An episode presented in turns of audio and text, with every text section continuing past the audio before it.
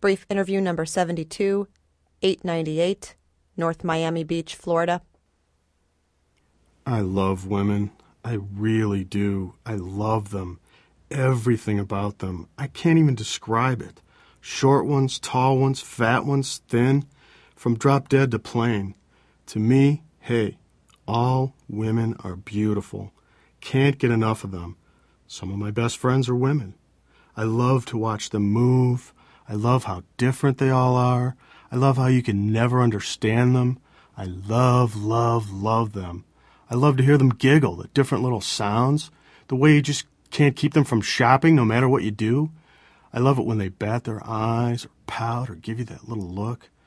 The way they look in heels, their voice, their smell, those tiny red bumps from shaving their legs, their little dainty unmentionables and special little womanly products at the store.